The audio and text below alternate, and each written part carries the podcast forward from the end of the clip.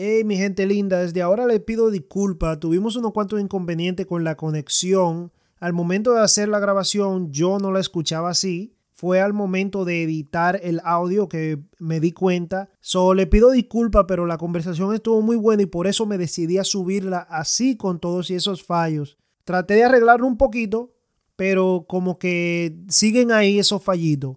Escuchen la conversación, disfrútenla porque de verdad, de verdad que está muy, muy entretenida y muy informativa.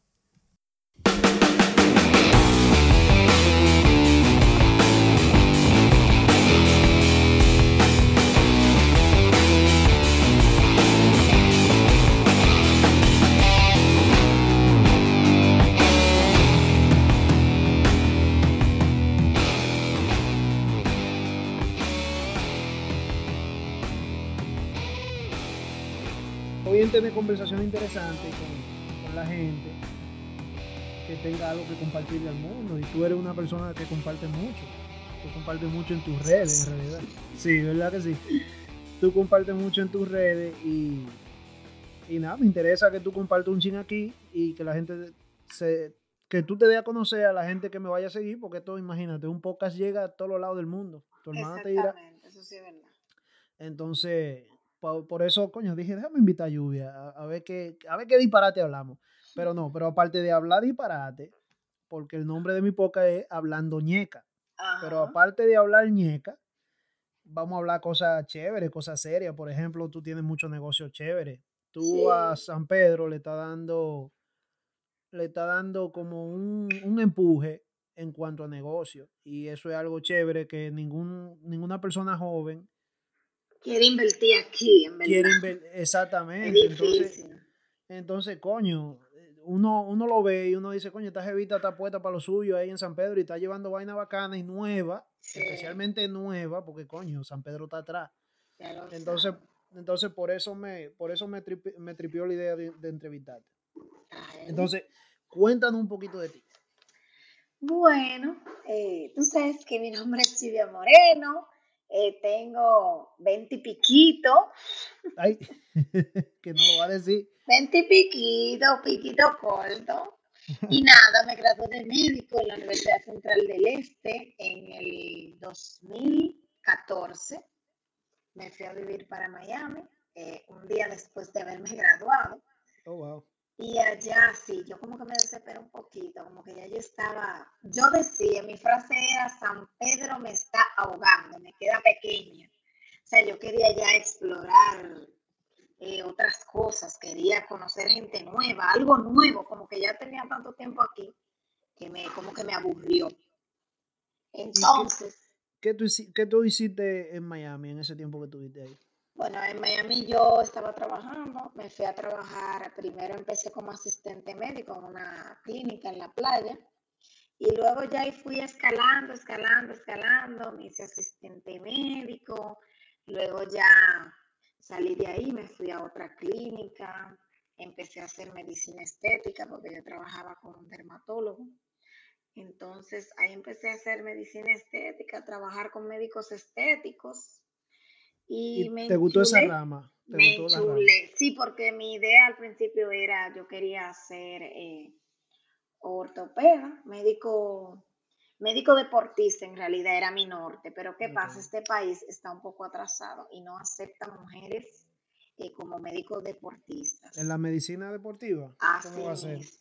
Entonces no aceptan mujeres, entonces yo como mi, como mi plan siempre fue volver para, para mi país, pues entonces yo dije, no, yo voy a, existir de eso. Pero cuando tú dices que no aceptan mujeres, ¿fue algo que tú intentaste entrar, intentaste... Sí, yo investigué, yo investigué y entonces me dijeron, no, lo que pasa es que como médico deportista no, no te va, no aceptan mujeres. ¿Cómo? Ah, entonces lo, mío, lo mío era eh, querer trabajar en el campo, ¿entiendes? Lesiones deportivas y todo eso, porque yo hice un tiempo parecido como a un internado allá en Miami de eso mismo y trabajé con varios equipos, muchos peloteros, muchos, entonces me gustaba esa rama. Pero aquí no aceptado mujeres. eh, eso es parte del, del, machismo en la República Dominicana. Yo sí creo, porque en Estados Unidos, o sea, incluso hay más mujeres que Hay más mujeres, claro Exactamente. que sí. Exactamente. Claro que sí, incluso en los juegos de basquetbol, tú ves que la, la, la doctora, eh, que cuando un jugador se lesiona, es por lo regular una mujer que va corriendo, o sea, es un grupo, un grupo de gente porque tienen, obviamente, tienen el dinero para tener un grupo de gente ahí, pero entre ese grupo hay muchísimas mujeres. Exactamente. Siempre hay una mujer de cabecilla, que tú sabes que las mujeres, en cuanto a eso, son un poquito más organizadas. Así es, eh, organizadas en, todo. exactamente. Y en medicina deportiva hay que ser un tanto organizado y meticuloso con cada cosa porque los deportistas hay que trabajarlo de una manera muy, muy especial. O sea, ellos son muy delicados. Entonces, nada, como no se pudo, me empezó a gustar la dermatología, la estética y por ahí me fui. Pero te venciste en ese sueño de llegar a, hacer lo que al principio quisiste o ya te enamoraste completamente de lo que tú estás haciendo ahora? Bueno, yo en realidad eh, me enamoré de lo que estoy haciendo ahora, pero lo que hice fue que el, mi sueño inicial que era trabajar en el área del deporte, porque yo siempre fui deportista. Eh, lo que hice fue que lo mezclé con la medicina estética.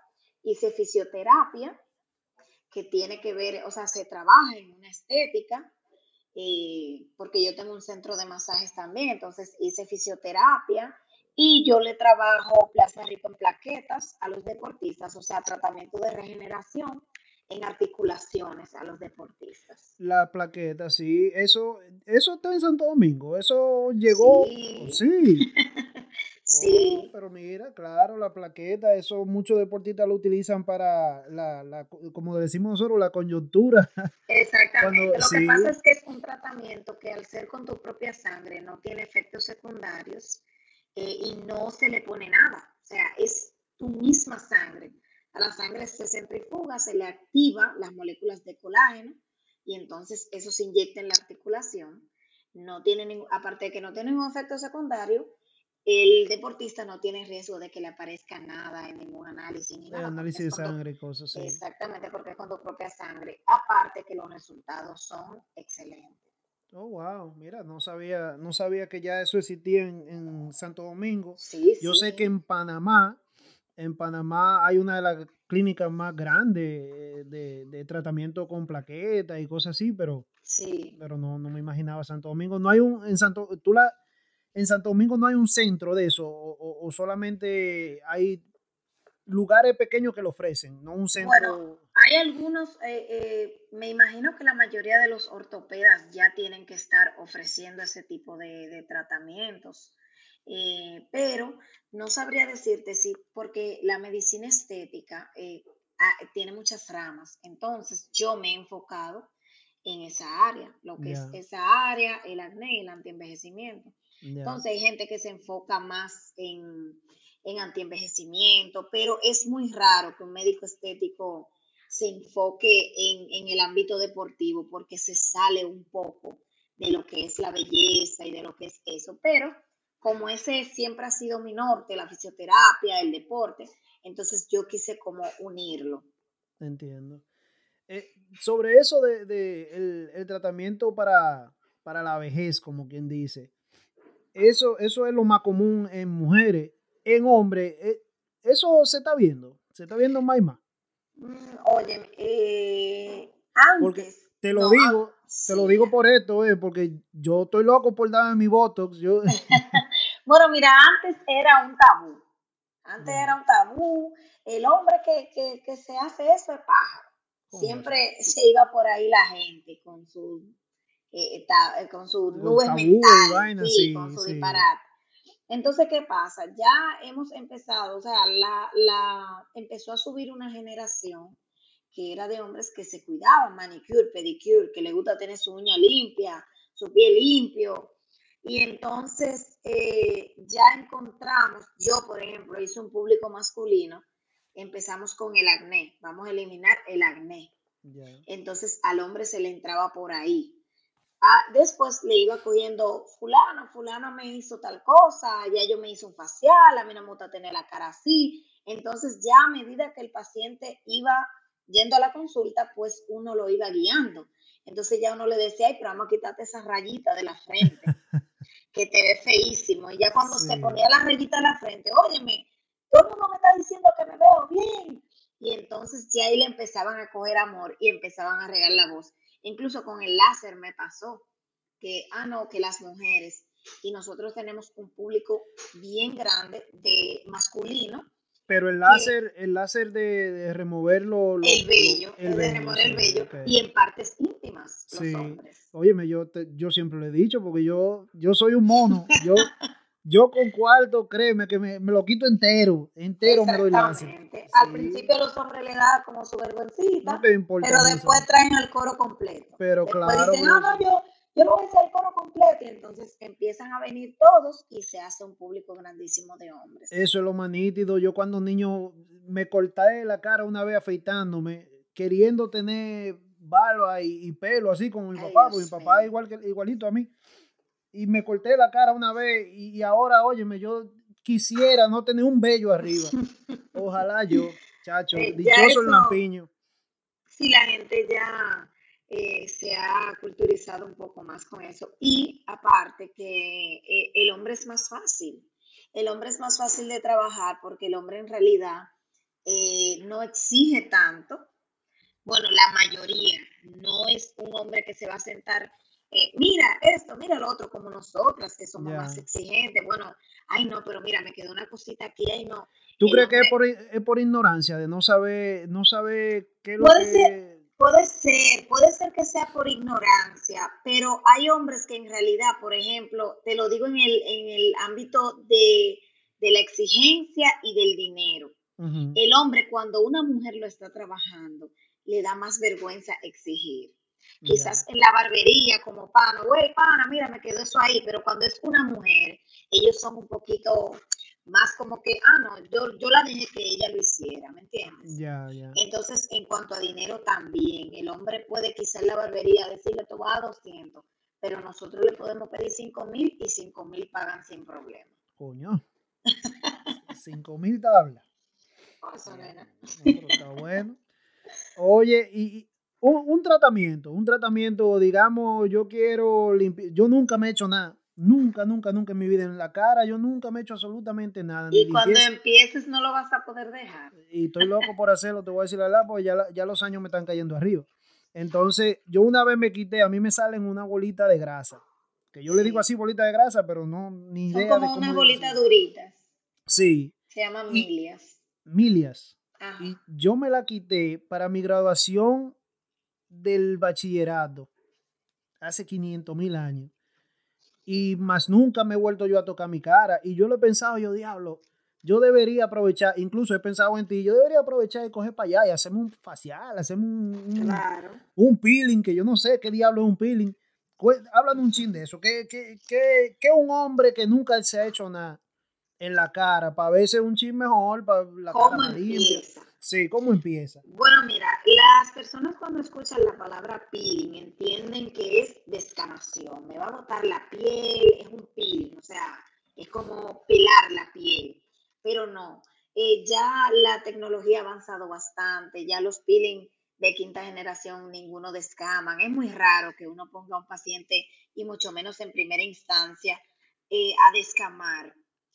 Uno lo que hace es lo, eh, por ejemplo, a mí, un paciente que me llega por primera vez que nunca se ha hecho nada, nosotros sí le trabajamos facial y peeling, pero el facial y peeling, un peeling de drenaje y secado.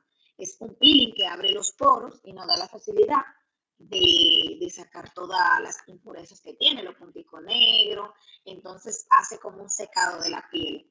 Recoge toda la grasa producida, todas las células muertas, y entonces eh, cuando nosotros limpiamos, que retiramos, la cara queda limpiecita, fresca, el paciente se siente como que le sacaron 10 libras de la cara, porque en realidad quedas sin células muertas, los punticos negros, blancos, todo eso se drena. Entonces por ahí empezamos. Ya después, entonces uno le va poniendo tratamientos un poquito más profundos y avanzados, dependiendo del tipo de piel que tenga el paciente. Ya, eh, suponiendo yo, un hombre balbú, yo tengo barba, hay que ir, hay que quitarse todo para uno ir, porque obvio, es algo para la cara entera, entonces nada más coge... Exacto. No, no, mira, eh, hay pacientes que van con su barba normal y se le trabaja hasta donde llega la barba. Pero cuando yo veo, por ejemplo, que hay vello enterrado, sí le trabajo hasta la barba. Le incluyo la barba. Si yo veo que tiene un problema de barba, se le incluye su barba. Eh, si, por ejemplo, el paciente no se tiene que afeitar, pero si es un paciente que se afeita, yo le recomiendo afeitarse dos o tres días antes del tratamiento. No, ni el día del tratamiento, ni dos días, ni dos o tres días después, porque la piel está sensible, está, tú sabes. Pero yo, me, yo me afeito dos o tres días antes y yo voy a llegar ya con la misma barba los dos o tres días. Por lo menos dos días, que la piel no esté acabadita de afeitar, porque te puede molestar mucho. La sensibilidad, a lo, tal vez a los químicos, ¿no? Como te dije, no sé, no sé qué, no sé qué utilizarán. Entonces, algo, qué sé yo, algo más natural. Que digan, coño, no, yo no quiero untarme nada de eso, si no te quieres untar nada de eso, nosotros le podemos hacer que es algo muy común que los hombres dicen eso mucho. no me quiero untar nada, ni ah, eso, ni, nada que me duela. Ni exactamente. Eso es lo que ellos van. Para eso nosotros tenemos el hidrafacial. El hidrafacial es el ideal para el hombre. No se utiliza la mano ni ningún aparato para pellizcar ni nada sino que es un aparatico como que chupa la piel y te va eliminando todas esas cositas, te la va chupando todo eso. Ese mejor. Sin dolor, claro, eh, ah, sí. Yo Aunque yo no lo recomiendo para primerizos, no lo recomiendo porque normalmente eh, cuando es primerizo, los punticos negros están muy duros. Entonces la máquina tiene que hacer mucha presión y al hacer mucha presión para drenarlo, aunque no duela, deja un moretón. Ya. Entonces yo prefiero hacerlo manual la primera vez, ya después, pues el hombre siempre me dice, dame mi hidrafacial, nada que me duela, que me relaje. Eso es horrible, lluvia, porque yo, yo tenía una novia, e, eso, eso duele con cojones. Yo tenía una novia que a ella le encantaba eh, eh, eh, la nariz, ponérmela así, me la ponía morada y roja, y yo, pero qué diablo es lo que tú haces, sacate esos puntos tan feos. Sí, pero, por ejemplo, mira, el problema con drenarse en casa es primero eso, que uno, aunque uno se lave las manos, eh, las uñas y los dedos ejercen una presión que llega hasta los capilares y eso los rompe, entonces te, te hace moretones, te hace hematomas en la piel y puede incluso dejar manchas, porque entonces ese, ese hematoma muchas veces hace como una heridita y una cascarita y esa cascarita uno se la quita y vuelve y nace, vuelve y se la quita hasta que deja una mancha. Ese es el problema de pellizcarse en casa. Otro problema de pellizcarse en casa, que uno no, que en la casa no hay forma de sellar el poro. O sea, yo te pellizco, te saco el puntico negro, pero ¿cómo te lo sello? ¿Entiendes? En casa no hay forma de sellarlo. Sin embargo, nosotros cuando hacemos drenaje profesionalmente, o sea, de un facial profesional, pues nosotros te hacemos un sellado para que esos poros cierren. Entonces tú puedas durar mucho tiempo con tu cara limpiecita. Yo cuando vaya, yo, yo tengo que cruzar por allá, efectivamente, porque yo, yo tengo mucho, tengo mucho pensándolo porque, coño, mano, uno ya, uno ya no es el mismo muchachito de antes, entonces uno tiene que, uno tiene que estar, eh, qué sé yo, que lo piropen todavía, uno quiere que se, uno quiere sentirse bien. No, y además yo te voy a decir algo, eh, uno, la, lo, lo, limpia que se siente la cara, óyeme, es un cambio de cielo a la tierra. Yo lo voy a intentar, yo de verdad que voy a cruzar por allá y lo voy a intentar. Claro que eh, Lluvia, para pa, pa las ojeras, para las ojeras, por ejemplo, hay, ahora uno pasa mucha mala noche, eh, la televisión, los medios, uno se distrae, uno se queda a veces en YouTube tres horas, ay, me tengo que acostar temprano, pero tengo tres horas ya aquí metido en YouTube viendo lo que sea, cualquier, cualquier entrevista de, de a los foques, lo que sea. Para las ojeras, ¿ustedes tratan las ojeras también? Eh, ¿qué, bueno, mira, yo te voy a decir la verdad, para mí personalmente, las ojeras es el área más difícil de trabajar en la cara ¿Por qué? Porque, por ejemplo, eh, es, es, un área muy delicada, es el área más delicada, delicada de la cara. Eh, tiene una piel que es súper sensible y está muy cerca de un órgano, que es el ojo. Entonces, eh, Pues imagínate, cuando son hereditarias, yo personalmente no me gusta trabajarlas. Le puedo decir al paciente, mira, vamos a hacerte un plasma rico en plaquetas, se le inyecta un poquito de plasma rico en plaquetas, el colágeno pues se activa y entonces, sí. sí, entonces te da como un glow en, la, en esa área, como un brillito, se ve la piel menos gris, menos seca, menos maltratada. Existen cuando son adquiridas, por ejemplo, hay pacientes que uno le lo trabaja con ácido hialurónico, que es un tratamiento de relleno, porque esa, esa negrura que se ve en esa área por la falta de, por la falta de circulación, pues uno lo que hace que entre la piel y todos esos capilares que se unen y dan esa coloración negra, pues uno pone un relleno, que es el ácido hialurónico, para que entonces la piel no choque con esa oscuridad y se vea mucho más clarita. Eso, va, pero- eso va inyectado, eh, Sí, eso va inyectado, Inyectado. sí. Ya ustedes Eso- saben, el juidero. Porque Eso los hombres, nosotros los hombres somos cobardísimos. No, Ah, lo sí decimos, pero-. Desde pero que tú nosotros- le hablas de puya, Sí, no, ¿quién? Ya yo estoy pensándolo, ya yo, ay, mi madre, ya tú sabes, puya en la cara, ay, ay, ay, ay. Así mismo, entonces eh, eso es inyectado y dura aproximadamente, cuando uno lo hace bien, bien, bien, hay pacientes que le dura aproximadamente dos años. Oh, wow. Hay otros hay otros pacientes que lo absorben mucho más rápido porque el ácido hialurónico es un hidratante. Entonces, inmediatamente, si tú no te lo cuidas, no te lo hidratas, no bebes agua suficiente, pues el cuerpo entiende, bueno, aquí me pusieron una reserva de agua, yo la voy a absorber, entonces empieza a absorberla. Yo sufro de, yo sufro de insomnia y a mí me, a mí me salen mucho y a veces parezco hasta un muerto, porque me, oye, me, llegan hasta la boca la, la- la mancha negra. Pero, eh, y es por no dormir, porque, oye, yo me, Sí, yo trabajar a las 8 de la mañana y dormirme a las 5 y media de la mañana, para mí es la misma cosa. Yo me levanto igualito. Pero, wow. pero yo lo he pensado mucho y he leído mucho sobre eso. Y siempre recomiendan eso mismo. Recomiendan ahora el, el colágeno, recomiendan bebe mucha agua, hidrátate, cero refresco, cero azúcar, cero que esto. Así mismo, la dieta influye mucho, mucho, mucho en lo que es el cambio de la piel, porque, o sea, el- la comida, por ejemplo, yo tengo muchos pacientes, no, que el chocolate, en realidad, el chocolate no provoca el acné, pero sí empeora el que está. O sea, si tú tienes un problema de acné, de, de que brotas y comes chocolate, puede ser que el chocolate o los lácteos, pues entonces empeoren el problema que ya está y te hagan brotar mucho más. Entonces, eh, el, órgano más grande del cuerpo es la piel. Todo se, todo se canaliza a través de la piel. Si, un medicamento nos da alergia, es en la piel que se nota. Y si la comida no nos está haciendo bien, es en la piel que se nota. Cuando la persona come mal, la piel se pone opaca, se pone seca, eh, empieza a producir grasa en la zona T, pero se deshidrata en toda, en toda la cara, o sea, tú la ves descamando, una piel que está maltratada y es muchas veces la alimentación, la falta de En hidratación. la, en la zona T, eso es la, la frente y la nariz, ¿verdad? Sí, frente, nariz, exactamente. Ya. Oye, mira para ahí, yo no sabía nada de eso.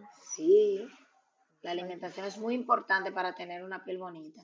Yo, bueno, yo he aprendido alimentarme mejor, pero más por, por, la, por lo estético, no tanto por, Sí. por lo saludable, ¿me entiendes? Pero uno en- dentro de la marcha, uno aprende lo y, y siente, especialmente siente los beneficios. Exactamente, cómo no, y aunque tú no lo veas, aunque tú no lo veas porque quizás tú no estés pendiente de los cambios que ha dado tu piel, pero lo más seguro que la piel sí ha dado cambios, porque cuando uno cambia radicalmente la alimentación, la piel lo dice por todos los lados. Bueno, eh, bueno, este, tengo, tengo amistades que han aumentado bastante de peso y la piel comienza a salirle mancha, como mancha negra, exacto, ¿verdad? puede- exactamente, eso es acantosis nigricans. La subida de peso, se te pone el cuello negro, los cachetes negros, la entrepierna sí. y todo eso. Y de la única forma que se quita, como es? Bajando de peso. Inmediatamente tú bajas de peso, la piel vuelve a la normalidad. Oh, y se va eso, eso no es ya algo Sí. permanente. Se puede ir, sí, cuando ese, ese problema se puede mejorar con una buena alimentación y bajando de peso. Oh, mira para ahí. Siempre cuando yo me llegan pacientes así, yo lo mando a donde mi nutricionista. Allá la nutricionista, la nutricionista le pone una dieta, empiezan a bajar de peso y eso se empieza a ir. Ay, pero está bueno. Está muy bueno. Lluvia, yo veo que tú, aparte de tener ese negocio, tú te lanzas todo y tú tienes, De todo tú- montón. oye, tú tienes 7000 negocios.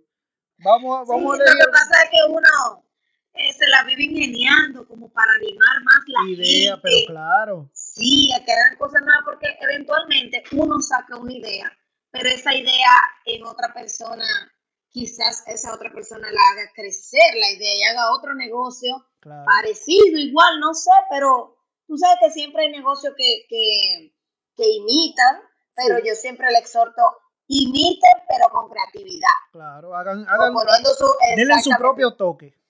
Exactamente, Sí. pues, pues yo tengo eh, una línea de productos colombianos que se llama IDUM, que soy la única que los vende aquí en República Dominicana. Oh, Eh, una línea colombiana súper buena para el cuidado de la piel, y de la cara y del cuerpo. ¿Cómo, ¿Cómo tú le llegaste a eso? Porque eso, mira, fíjense, eso es algo difícil, señores. Uno tener una línea para ello, o sea, tú Ay, eres sí. exclusiva, exclusiva en... Exclusiva, exactamente. O sea, que tú puedes escribir en la página de ellos en Colombia y te van a mandar a comprármelo a mí. a Santo Domingo. Oye, Sí. pero, pero eso está bien. Ellos, eh, ellos tienen, eh, este, IDUM está en Estados Unidos, Panamá, México y Colombia y República Dominicana ahora conmigo. Pues nada, yo un día eh, buscando alternativas, porque yo tengo una línea personal eh, de productos. ¿Cómo se llama? Mo- Morena Mía se llama. Ya. Eh, esa es una línea propia mía, que la creé yo. Entonces, eh, yo estaba buscando marcas un poquito más, tú sabes, otra cosa, algo que yo pueda vender, que yo sea la única. Entonces, empecé, me empezaron a salir, tú sabes que todo lo que tú hablas alrededor del celular te empieza a salir. sí. Entonces me empezaron a salir muchas marcas, muchas marcas, y empecé a tirarle a muchas marcas de cómo yo hacía, cómo yo compraba esa, esa, Ese producto. ese producto, como yo adquiría una franquicia. Y nada, ellos me, eh, me contacto con las personas de IDUN Colombia y ellos me dicen, bueno, pues vamos reunirnos, arranca para Colombia. Y yo arranqué para Colombia. Claro. Y arranqué para allá con mi mamá y una prima y allá entonces eh, tuvimos una reunión, yo le, les compré una gran cantidad de productos. Bueno, primero conocí el producto, la fábrica, cómo se hace, cómo trabaja cada uno, porque cuando tú decides hacer eso, tú tienes que conocer, el producto tiene que ser tuyo. O sea, nadie puede saber más de ese producto que tú. Correcto, correcto. Entonces, yo sé, me enseñaron, yo aprendí de cómo trabajaba cada producto, qué hacía, qué no hacía, cuáles eran los efectos, qué piel la usa, qué piel no la usa, a qué piel le hace efecto. Entonces, hay muchos productos, por ejemplo, que no nos trabajan a nosotros. No nos trabajan a nosotros. Por ejemplo, ellos venden productos que son para Bogotá, que son climas fríos, que Mm, no es para una para isla caliente. sí. Exactamente. Entonces, la diferencia entre los colombianos, las colombianas, voy a- a- a decir las mujeres, y nosotras, es que para ellas el cuidado de la piel es algo de rutina. Para nosotros es un lujo. ¿Entiendes? Para una dominicana ir a una estética necesita dinero. Ah, e- es, es, bastante, es bastante costoso, ¿entiendes? Y muchas, no voy a decir todas porque no se puede generalizar, pero muchas lo ven eso como un lujo. De, ah, yo voy a hacerme una limpieza dos veces al año. Sin embargo, cuando el tiempo que yo duré allá eh, trabajando con las colombianas, ella me decía, no, pero es que eso es una rutina que hay que hacer obligatoriamente mensual. Entonces, ellos le vendían paquetes de 12 meses a, la, a las clientas Wow. y la clienta iba o cada 15 días o cada 21 días o mensual durante el año completo. Entonces, eh, por eso Pero es... paquete como, como una suscripción. Como, Exacto, como una suscripción, exactamente. Oh, pero eso está Ellos te dicen- interesante. ellos te dicen, por ejemplo, vamos a suponer aquí en Dominicana, por ejemplo, son 100 mil pesos y tú vas a venir cada 21 días. Y ellas pagan sus 100 mil pesos y van cada 21 días, porque ellas entienden que eso es parte, eso es como una rutina de higiene. Pero mira, eso es interesante. ¿Tú, tú, ¿Tú no has pensado implementar algo así? Te voy a decir más o menos cómo yo lo he implementado. Eh, de manera diferente, pero más o menos. Entonces, eh, ellas van cada 21 días, mensual, porque ellas entienden que eso es eh, algo vital. Entonces, fue muy difícil para mí eh, trabajar una piel acnéica en Colombia porque no encontrábamos modelos. No encontrábamos modelos con acné. Entonces, eh, muy pocas personas que tú sabes que tienen ese problema o que por lo menos tienen el mismo acné caliente que tenemos nosotros aquí, que es un acné totalmente diferente, por el clima, claro está. Entonces, mira, de la forma en que yo lo he implementado, no es cobrándole eh, una membresía eh, o sea, del año, sino yo lo que tengo es una membresía eh, que tú pagas 125 pesos por la membresía. Entonces tú decides, por ejemplo, bueno, yo quiero pagar cinco tratamientos. Entonces tú le vas abonando a esa membresía. Por ejemplo, el tratamiento cuesta, los cinco tratamientos cuestan 20 mil pesos. Tú le vas abonando como tú quieras, de mil pesos, de dos mil, y así. Ya cuando tú tengas la mitad abonada, entonces empezamos a trabajar y durante esos meses trabajando, tú puedes ir abonando la segunda mitad. No, pero está bueno. Entonces, así las pacientes se lo encuentran más cómodo. Ya cuando van a la estética ya no tienen que pagar. Entonces, porque ya tú tienes un fondo ahí, que es como una, como una clase de ahorro. Porque yo tenía muchas pacientes que me decían, yo tenía el dinero y lo gasté. Sin embargo, ahora me dicen, no, yo tengo, yo tengo, por ejemplo, 5 mil acumulados en Lluvia Médica Spa. Y ahí yo puedo utilizar mis 5 mil. Exactamente, tú lo utilizas como tú quieras. Está bueno, está bueno eso. Está muy, muy ingenioso, de verdad que sí. Más negocios deberían eh, empezar a implementar ese tipo de... Yo creo que sí. Incluso eh, eh, lo, he, lo, he recomendado en mis redes, lo de la tarjeta, se le he recomendado a varias, a varias personas, a varios negocios, que le digo, mira, lo mejor que tú haces es esto, la paciente tiene su tarjeta ahí, y tú le das un código y la paciente va acumulando dinero, acumulando dinero y cuando viene se puede hacer de todo y ya ya tú tienes tu dinero ahí, ¿entiendes? Ya tú tienes tu dinero asegurado. Es, como un SAN. Exactamente. Como un SAN. tú le vas metiendo toda la semana y, al final, bueno, tú... Te hace, exactamente, lo gastas. Está muy bueno eso, de verdad que sí. Felicidades por esa idea. Es lo que, yo, es lo que yo digo, mi gente hay que, hay que pensar fuera de la caja, porque es que ya lo, ya lo mismo, aquí le dicen outside, thinking outside the box. Outside the box. Pensando fuera de la caja, porque es que ya todo el mundo está haciendo lo mismo y sigue haciendo lo mismo. Entonces tenemos que pensar en vainas diferentes. Otra, por ejemplo, Papi Burger. Papi Burger eh, sí, me encanta, él siempre está innovando, conociendo sabores nuevos. Exactamente, Papi Burger, mi gente, una cosa de, de, de, de hamburger ahí en San Pedro de Macorís, en el Malecón. Cualquier gente que quiera ir o que esté por San Pedro, si aparece por ahí, pruébenlo, muy recomendado. o sea, eh, tú encontrar, por ejemplo, eh, eh, tú nunca pensar encontrar una mermelada de ají. Exacto. Y tú, en cambio, sin embargo, tú vas a donde Papi Berger y tú encuentras una mermelada de ají. O sea, él, él trata de siempre innovar, de, de, culturizar nuestro paladar, como yo le así digo. Es, así es. Entonces, son cosas que uno trata de, de, enfocar la gente en eso, en que, señores, busquen, bien, busquen ideas de otros lugares, de lugares lejos, implementenla aquí, porque, por ejemplo, yo puedo tener una idea, mira esa idea de Colombia yo la traje, pero yo no traje la misma idea, yo la reinventé claro. Eh, de acuerdo al público que yo tengo. Claro.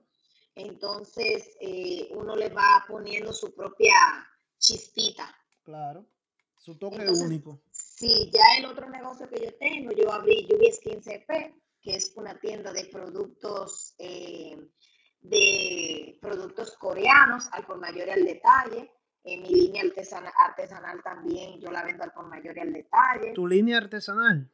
Sí, porque mi línea, mi línea de morena mía es hecha a mano. Es, es completamente orgánica, hecha a mano, por una muchacha que tengo aquí. Y entonces ya también eso crea empleos. Claro porque que sí. ella, claro, ella, por ejemplo, ella me vende muchísimo, muchísimo, una cantidad de jabones grandísima todo el tiempo Eh, cuando yo la conocí no era así, ella no era tan conocida, entonces juntas nos sentamos, bueno, vamos a crear esta crema. Claro. Que vamos a crear este eh, jabón, este, este jabón. sí. Vamos a crear una línea de jabones líquidos, vamos a crear esto. Entonces ha ido creando cremas que son sin, sin, sin químicos, que no son abrasivas para la piel. Entonces cada una tiene eh, su tipo de piel y todo eso. Entonces eso también, a, esa, a esas líneas así que se hacen a mano, le llaman artesanales. Ok. Y, mira, y me interesa mucho tener conversaciones así, con, con- porque es que yo mismo no sabía. Por ejemplo, para tú embotellar un, un jabón líquido, en, en Santo Domingo aparecen esas empresas que dicen, bueno, yo te vendo esta botellita así o yo te la mando así. Claro que sí, Sí. muchísimas hay ahora, muchísimas. Incluso ahora han abierto más porque eh, con la pandemia la gente se ha Innovó, reinventado. sí, ha innovado muchísimo. Entonces, lo que está haciendo es cosas de la casa.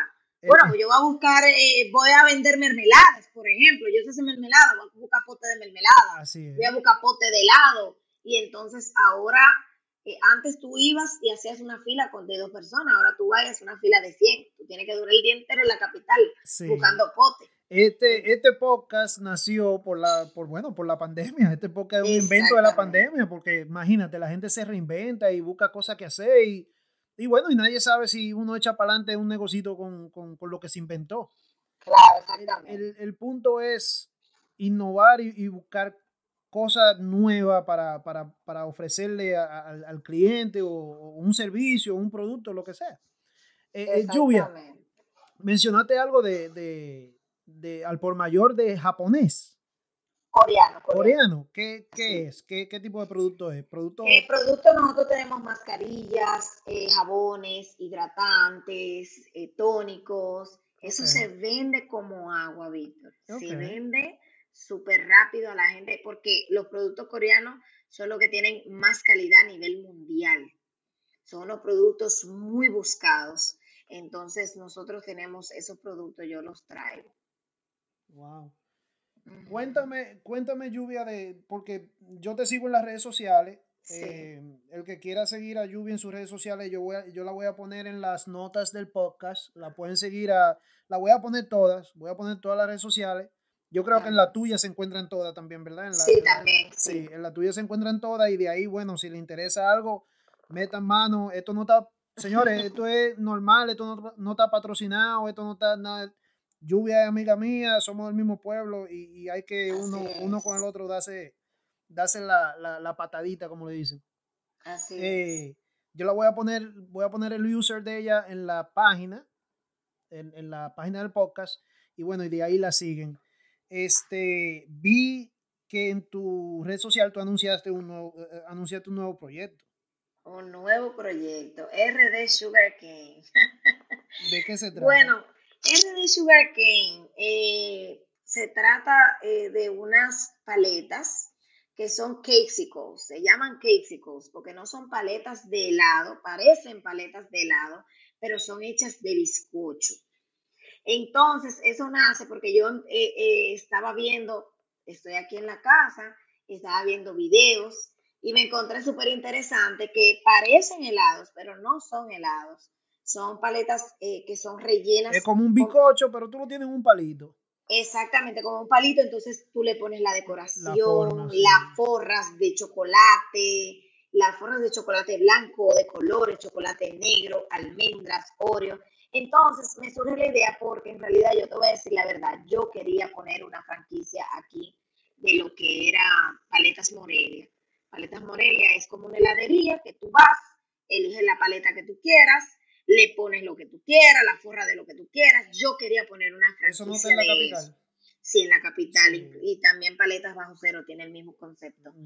Entonces, eh, ellos te la ponen en China. Ay, En realidad, para tú poner una, una sucursal de ellos, en China te la ponen. Entonces yo dije, bueno, en realidad me hubiera gustado, pero como no sé, como no se puede y ahora mismo no, no tengo una persona, por ejemplo, que me venda helados o algo así, pues vamos a inventar otra cosa. Entonces ahí fui buscando ideas, ideas, ideas y hasta que me aparecieron los cakesicles. Entonces los cakesicles me abrieron la mente y dijeron, vámonos por ahí, vamos. Y la verdad que nosotros eh, hemos sido bien aceptados en redes sociales. La gente todavía está un poquito escéptica, como que, ¿qué es eso? ¿Con qué se hace? Porque aquí en San Pedro, eh, bueno, por lo menos yo aquí en San Pedro no lo había visto.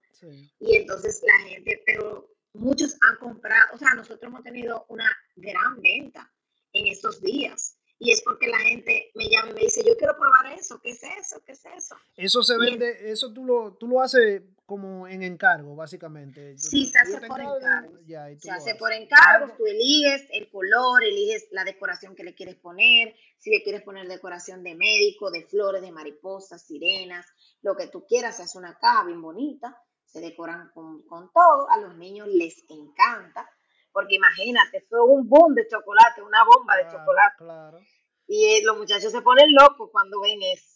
Tú vas a tener eh, con eso opciones, por ejemplo, yo que estoy, yo hago la dieta cetogénica y no puedo consumir ningún tipo de, azúcar o, Sí, yo estoy en la keto también. Tú estás metida ya. Sí, eh, no, no, puedo consumir mi, propia creación. Exactamente. Pero, pero sí, hemos tenido muy buena aceptación. Todo el que la ha probado ha quedado loco. Eh, sea, no, no, eh, todo el mundo, todo el mundo me escribe, wow, qué rica.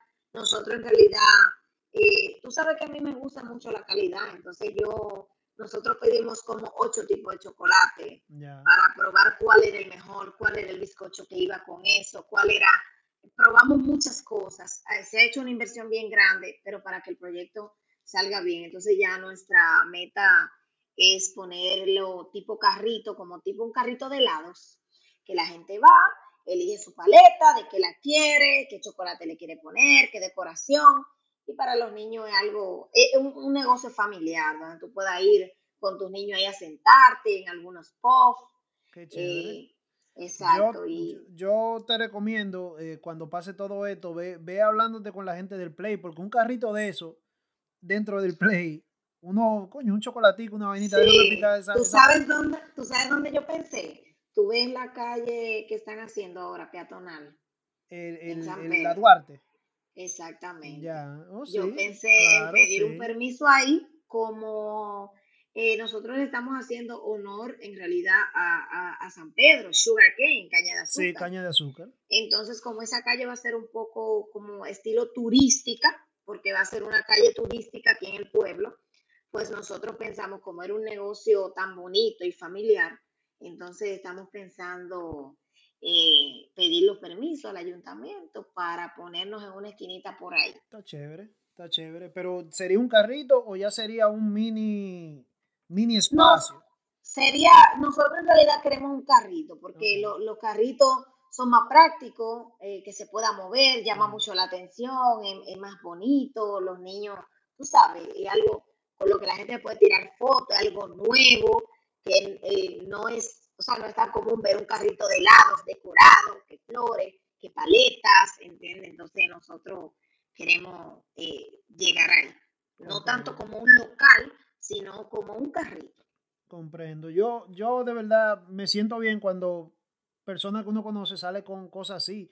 Porque yo, siempre, yo siempre veía, eh, eh, por ejemplo, eh, a mí me encanta ver en, televisión The Cooking Channel y, yo siempre veo que salen como, como comidas raras, hamburguesas raros, tacos raros, y yo digo, coño, pero una vainita así en San Pedro. Exactamente. Especialmente en San Pedro, San Pedro de Macorís, que es un pueblo tan chiquito de, de la República Dominicana y que casi todo el mundo lo chulo se lo va para se va para la capital a, probarlo entonces mira qué es lo que pasa eh, Víctor. Para mí en realidad la gente encuentra más fácil el copiarte algo que ya te está funcionando.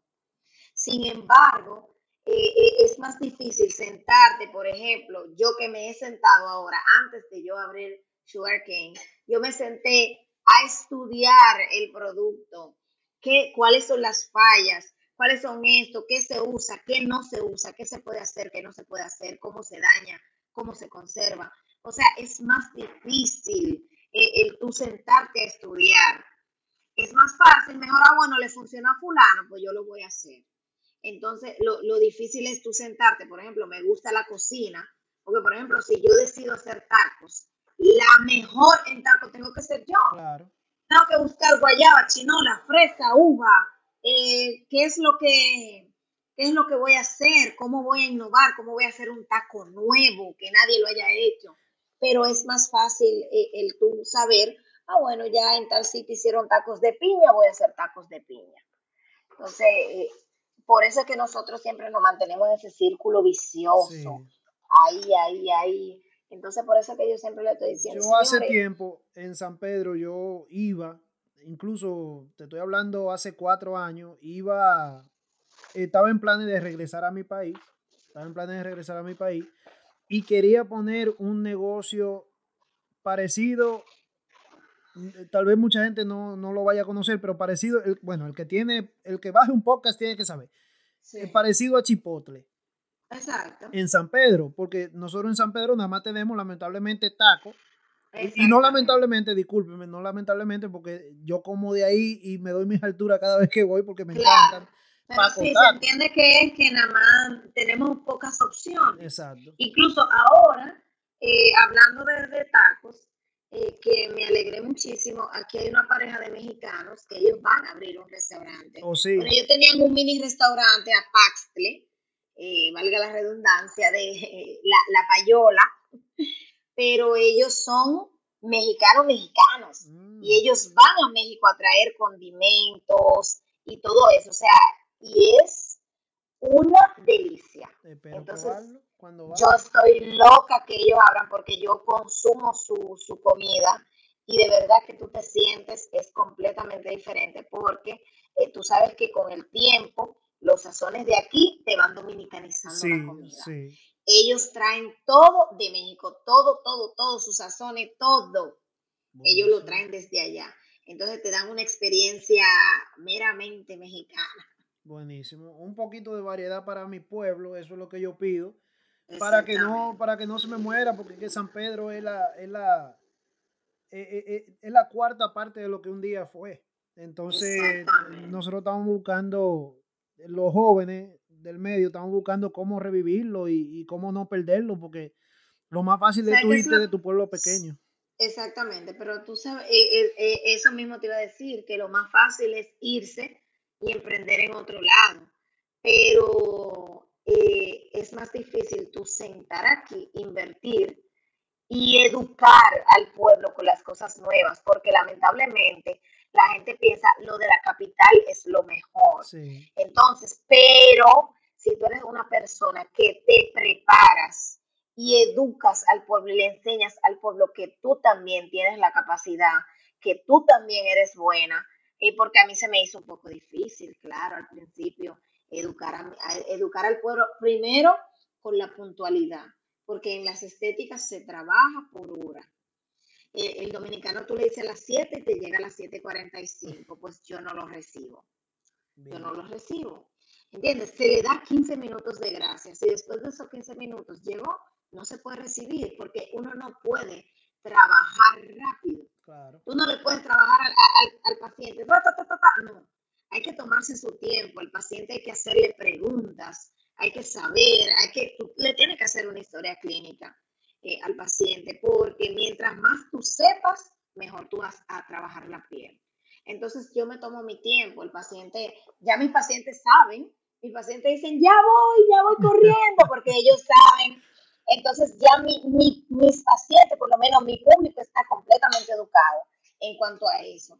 En cuanto a los precios también, eh, la gente hay que educarla, lamentablemente, ah, no, pero allí te hacen un facial en 300, sí, amor, pero si tú pagas 1300 aquí, yo te doy garantía de que voy a usar calidad. Calidad. Porque sí. ningún facial en 300 pesos te, está, te puede brindar calidad.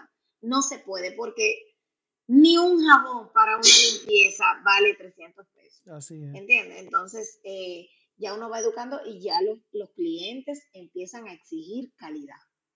Así es. Lluvia, te tengo una, una última pregunta. ¿De dónde Dímelo. viene? ¿Tu, tu hermana se, se llama cómo? Tú tienes una hermana. Y tu, ya- tu hermana se llama Amanecer. Somos lluvia y amanecer. O sea, lluvia del amanecer. Así mismo, así se llama la finca de nosotros. La finca de ustedes. Lluvia de la ¿De, ¿De, dónde tu papá sacó? Porque son nombres, déjame decirte, son nombres originales que, que, claro que, sí. que no son comunes en la, en la persona. ¿De dónde tu papá sacó? ¿O tu mamá pudo ser? Bueno, fue mi papá en realidad. Mi papá, bueno, yo vengo de una familia de médicos. Mi tocayo. Mi papá es médico, mi mamá es médico, sí, tu tocayo, Víctor. Mi mamá es médico, mi hermano es médico, mi hermana estudió también en radiología. O sea, nosotros somos una familia de médicos. ¿Qué pasa? Mi papá antes de yo nacer, él hizo su especialidad de oncología, cáncer en México. Él tenía eh, una paciente, tengo entendido que era la mamá, que tenía cáncer de una niña que se llamaba Lluvia. Y él, como la veía todos los días para los tratamientos y eso, entonces ella le decía papi. Ella le decía papi Víctor de cariño y él le dijo, mi primera hijambra se va a llamar como tú, Lluvia. Y así mismo, él tuvo dos varones primero, perdió la esperanza de, de poner lluvias. Así mismo, entonces ya ahí se casó con mi mamá, yo soy la primera, la primera eh, hembra y soy la primera del matrimonio con mi mamá. Y entonces después tuvimos, eh, bueno, dije tuvimos, mi mamá tuvo el varón y entonces mi mamá cuando tuvo la tercera, ella dijo, bueno, si tú le pusiste lluvia a una, esta se va a llamar amanecer. Oh, wow. Incluso mi mamá quería tener otra hembra para ponerle manantial. Oye, eso. ya tú sabes el sufrimiento en la escuela, ¿verdad? Con ese nombre íbamos a poner una vaina de, agua. De, Yo no entiendo lo que iba a pasar ahí. Gracias a Dios ella decidió no tener más hijos. En realidad, eh, si tú supieras, yo sufrí mucho bullying en la escuela con ese nombre. Pero un nombre bonito. Sí, pero ahora que somos adultos lo entendemos. Oh, pero un muchacho que tú le digas, yo me llamo lluvia, ese es harinita, aguacero, nubecita, trueno, relámpago. Eh, hasta la universidad los, profesores decían, aquí hay una que se llama como, como charquito, trueno, ¿cómo es que se llama? Y yo, lluvia. Ay, mi madre. Y ya tú sabes, mi hermana no, el nombre de mi hermana. Está bonito. Como que la gente, la gente lo que hacía era que lo cortaba y le decían amane y ya. Y como que no sufrió ese bullying mío. Porque todas las canciones, lluvia, entonces sufrió como la lluvia. Eh, eh, gotas de lluvia, o sea, muchas canciones, todo el mundo, hoy yo fuera rica, se me diera un peso cada vez que alguien me canta una canción de Ya tú sabes yo tengo, yo tengo como, o lo voy a hacer tradición, porque para decirte, tú eres mi cuarto episodio. Tú, eres mi cuarto episodio. Hoy grabé uno y, aproveché y, grabé contigo también. Este, yo voy a poner como, como tradición al final de, de cada podcast una frase. Y yo quiero que tú me digas qué significa para ti. Puede tomarte el tiempo que tú quieras, yo voy a editarlo ¿Qué significa para ti esta frase? O sea, ¿qué, te hace sentir cuando tú la escuchas? Entonces la frase dice, no existe nada imposible para alguien que realmente lo quiere. Ay, no, eso está, eso está perfecta. Eh, bueno, mira, eh, lo imposible, la palabra imposible, para mí eh, no está en mi diccionario. no está en mi diccionario cuando yo quiero algo, por eso es que yo siempre digo que las cosas hay que hacerlas con amor o no hay que hacerlas. Primero hay que cogerle amor a tu idea, porque cuando tú le coges amor, no hay forma ni nadie en la tierra que te saque eso de la cabeza. O sea, tú vas a buscar todas las formas humanamente posibles para hacer que suceda. Pero cuando ya tú le coges amor, ya lo imposible no, lo que hay que trabajar, trabajar, trabajar, eh, ponerle mucho empeño, estudiar mucho, eh, porque no es a lo loco, tú tienes que, para que un proyecto salga bien, tú tienes que hacerlo tuyo, o sea, eh, vivirlo, comer, desayunar, soñarte con eso, yo, yo me sueño con las cosas, yo, yo me acuesto pensando en eso. ¿Entiendes? Mucha, mucha mala noche, mucha mala noche pensando. Mucha mala noche, porque entonces las ideas me llegan de madrugada yo acostada decía, ay, pero déjame anotar tal cosa, déjame anotar tal cosa. Entonces ahí tú te das cuenta que ya tú le cogiste amor y que no hay una persona que me diga, mira, va a ser imposible hacerlo. Bueno, pero yo voy a buscar la forma. Por otro lado lo voy a hacer, pero lo voy a hacer. Entonces lo que hay que cogerle amor a las cosas. Buenísimo. Lluvia, te agradezco, de verdad que sí, te agradezco mucho por, por darme casi una hora de tu tiempo. Gracias a ti por la invitación, súper bien. Eh, estamos aquí a la orden, mi gente, como dije, voy a poner la información de Lluvia en la nota del podcast para que la sigan. Lluvia es chulísima, vean sus historias también, ustedes se van a reír pila también. Bueno, y, y nada, mi gente, entonces se me cuidan